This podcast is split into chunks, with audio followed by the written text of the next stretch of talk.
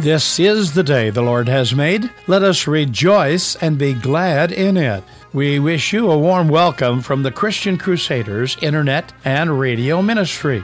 As believers, we know that despite our best intentions to follow Christ with our whole heart, we still disobey Him. Free will gives us the ability to turn from God's direction and follow our own paths. In today's program, we'll talk about how to approach God in prayer when we've knowingly abandoned Him. Please join us for our message, If My People Will Pray.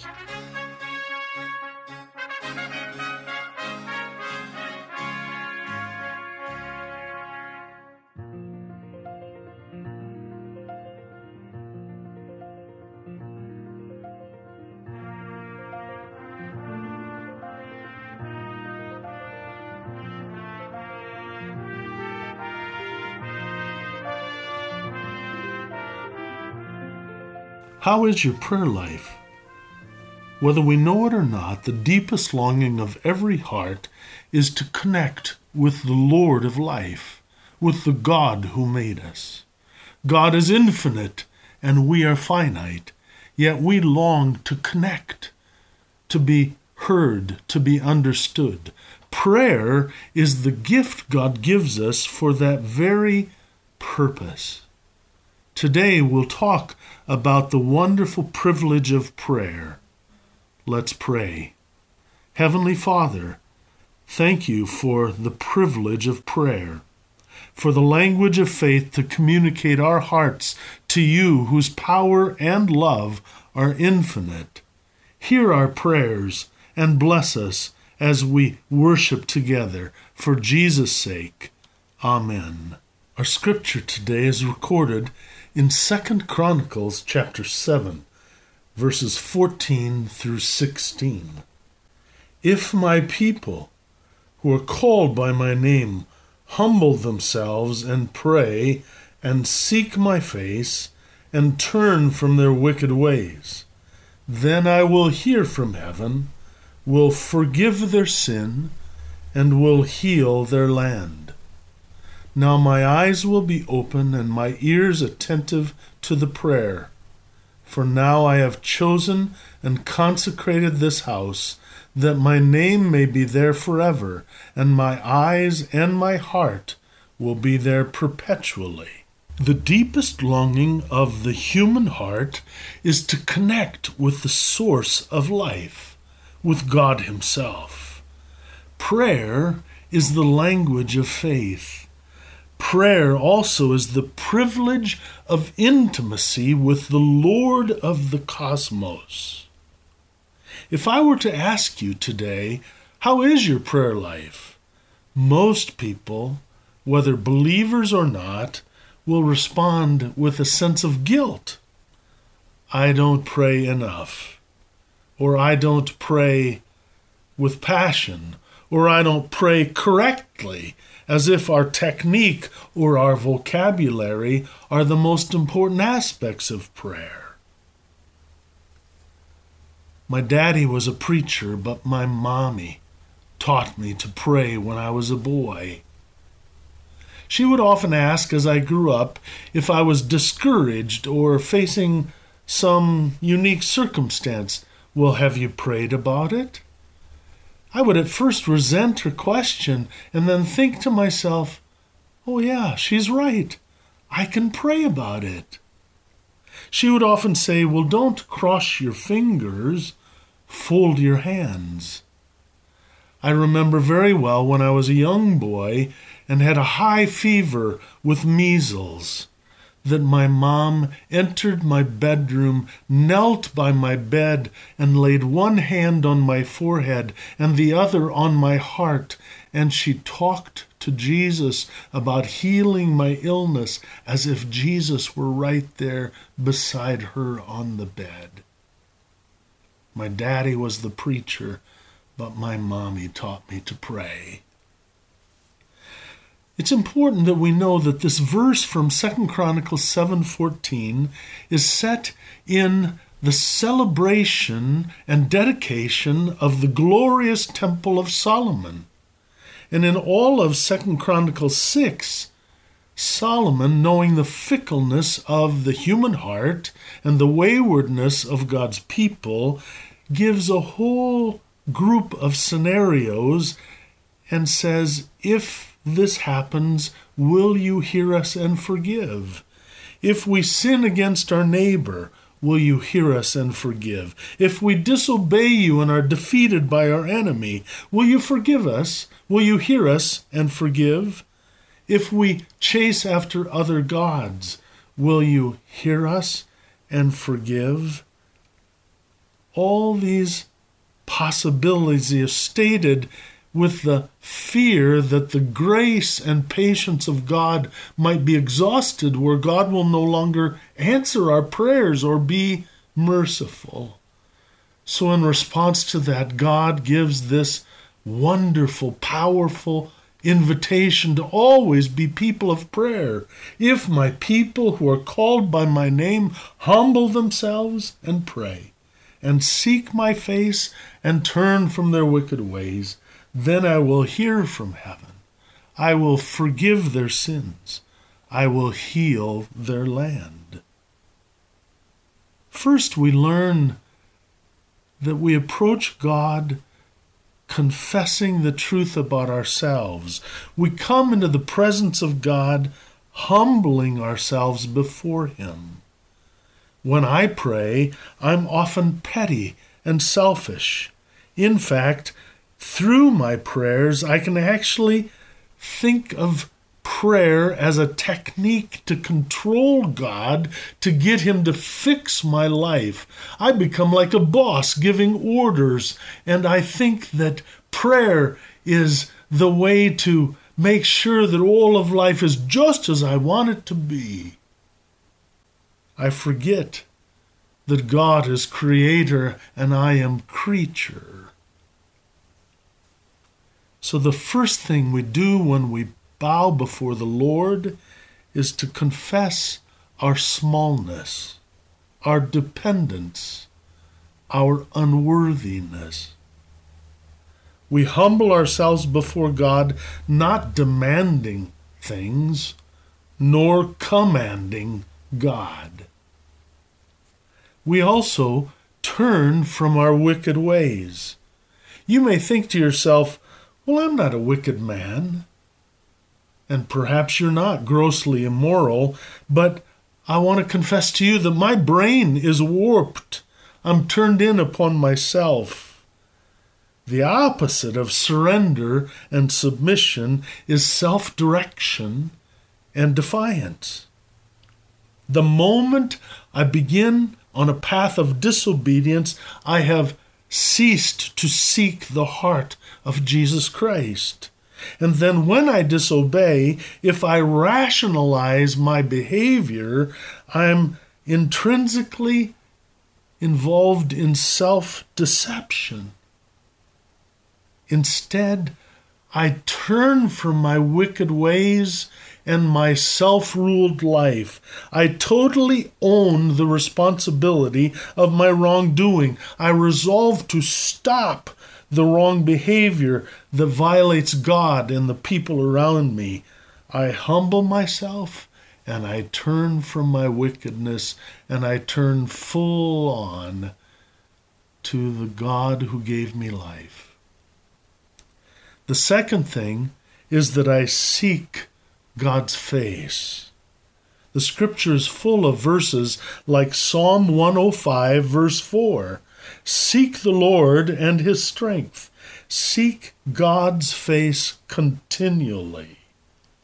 Biblical scholars comment that we often in prayer seek God's hands, but not his face, meaning that we come to God in prayer asking him to do something for us or to give us something rather than just seeking his presence and his heart for their own sake. Seek the Lord and seek his face. Jesus said that we should come like a child. I've spent time with my grandchildren. They're prone to blurt out whatever's on their mind, unfiltered and honest. We can pray like that. Sometimes Young children can be self absorbed, their vision of reality a bit myopic. Well, pray like that. Let God sort it out. Children also come uninhibited, asking boldly for anything. Children are not ashamed of confessing their neediness or dependence. They ask repeatedly for what they hope to receive. But also, children come trusting the love of the parent and trusting the ability of the parent to grant their request, the power of the parent.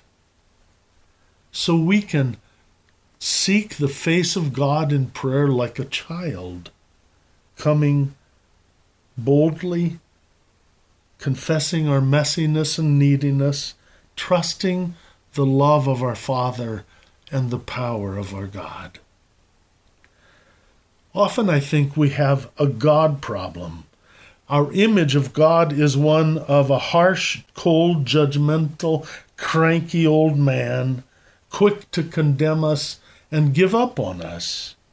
It's the opposite of the picture Jesus painted of God as the waiting Father who watches the road, hoping daily for the return of his child to his arms of embrace. When we think of God as judgmental and critical and condemning, we run from him. But if we think of God as a loving Father with his arms open, we run to him. Remember in the garden, after Adam and Eve had blown it, it was God who seeks his children. When we pray, it's not as if God is playing hide and seek with us. It's almost as if prayer awakens us to the reality that God is enveloping us with his presence of power and love. Confess in humility and turn from your wickedness. Seek the face of God.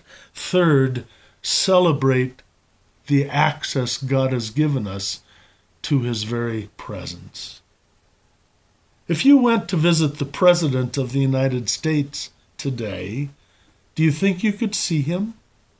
Or if you went to the governor of the state in which you live, do you think you could get in to see the governor? God, however, says that we can come before him confident in the name of Jesus to ask for mercy and help in our time of need in Hebrews chapter 4. We don't have a high priest unable to sympathize with our weakness, but one who's been tested in all things as we, and yet he was perfect. So confidently come. When Jesus hung on the cross and made the bloody cry, It is finished! The veil of the temple was torn from top to bottom, and now, forever, in the name of Jesus, we have eternal access continual, unlimited access to the presence and power of God for us any time of day or night. How awesome is the privilege of prayer!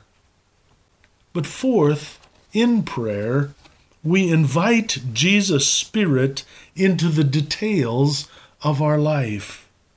President Abraham Lincoln once said in the middle of the Civil War, I've been driven many times upon my knees by the overwhelming conviction that I had nowhere else to go. O. Hallesby, in his classic book Prayer, describes prayer as the expression of our helplessness. He says that Revelation 3:20 is the key verse to understanding the whole privilege of prayer. Behold, Jesus says, I stand at the door and knock. If anyone hears my voice and opens the door, I will come in. Jesus never forces himself upon us, nor forces his way into our lives, yet he gives us the loving promise and awaits our invitation. Prayer invites the presence of Jesus into the details of our life. John said it this way As many as receive Jesus, who believe in his name, to them God gives the power to be the children of God. John 1:12. Lastly, prayer is laying hold of the power and promise of God. It was preacher and author Francis Chan who once said, Isn't it a comfort to worship a God we cannot exaggerate? God has said He will hear us when we pray. Also, that He forgives our sin. There is nothing between us and God blocking the flow of His grace to us. His unlimited favor of God to you is now freed. He forgives your sin. And that forgiveness is not transactional, moment by moment, and it is blocked unless we pray. It is as we live in the spirit of prayer and faith, the grace flows from God's heart to your life. And He promises that He will heal our land, that He will heal our lives.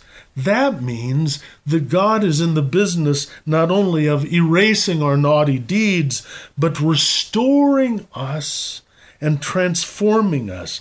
God does not want to leave us stuck in the same destructive patterns of our sin and shame. He wants to maximize our created best potential as His beloved children.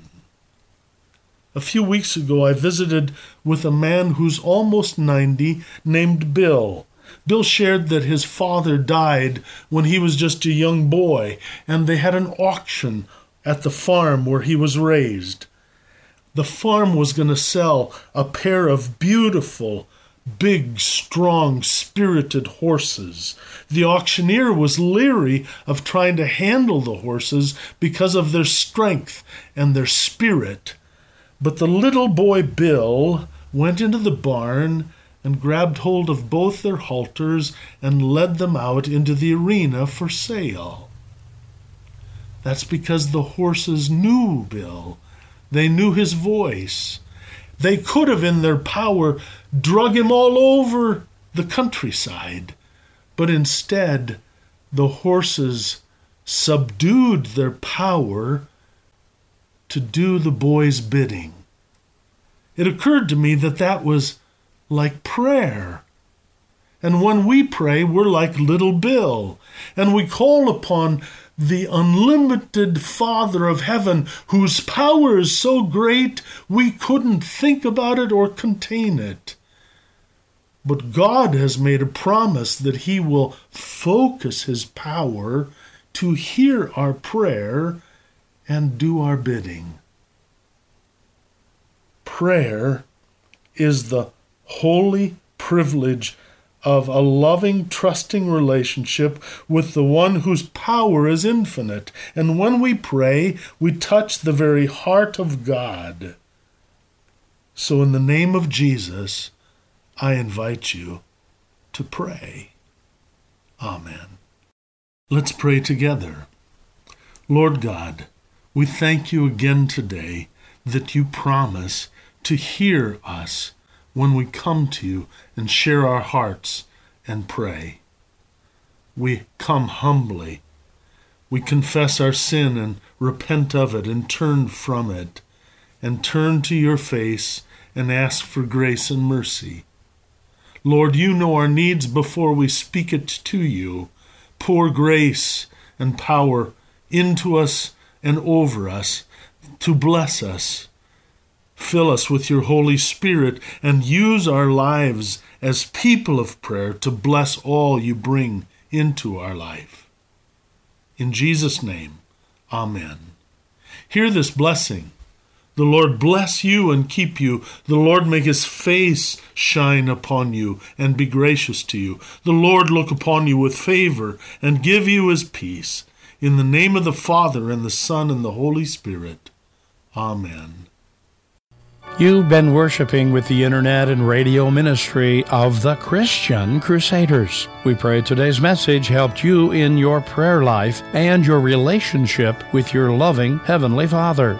Christian Crusaders is a 501c3 nonprofit ministry supported entirely by the gifts from friends of the ministry. If your heart was touched by the message of this ministry and you would like to see it continue, we invite you to help support our mission with your prayers and gifts. Contact us anytime toll free at 888 My Faith or 888 693 2484. Our mailing address is Post Office Box 522, Cedar Falls, Iowa 50613. All gifts are considered tax deductible. If you enjoyed today's message and would like to hear it again, be sure to check out our website, ChristianCrusaders.org. Both an audio and printed version of today's program are available, as well as messages from past broadcasts. Visit us online today at ChristianCrusaders.org. We are happy you chose to worship with us today, and we invite you to join us again next Sunday on this station. Conducting our service was the Reverend Lee Laaveg pastor of Faith Lutheran Church in Spencer, Iowa, and associate speaker on Christian Crusaders, now celebrating 82 years of continuous Sunday worship broadcasting.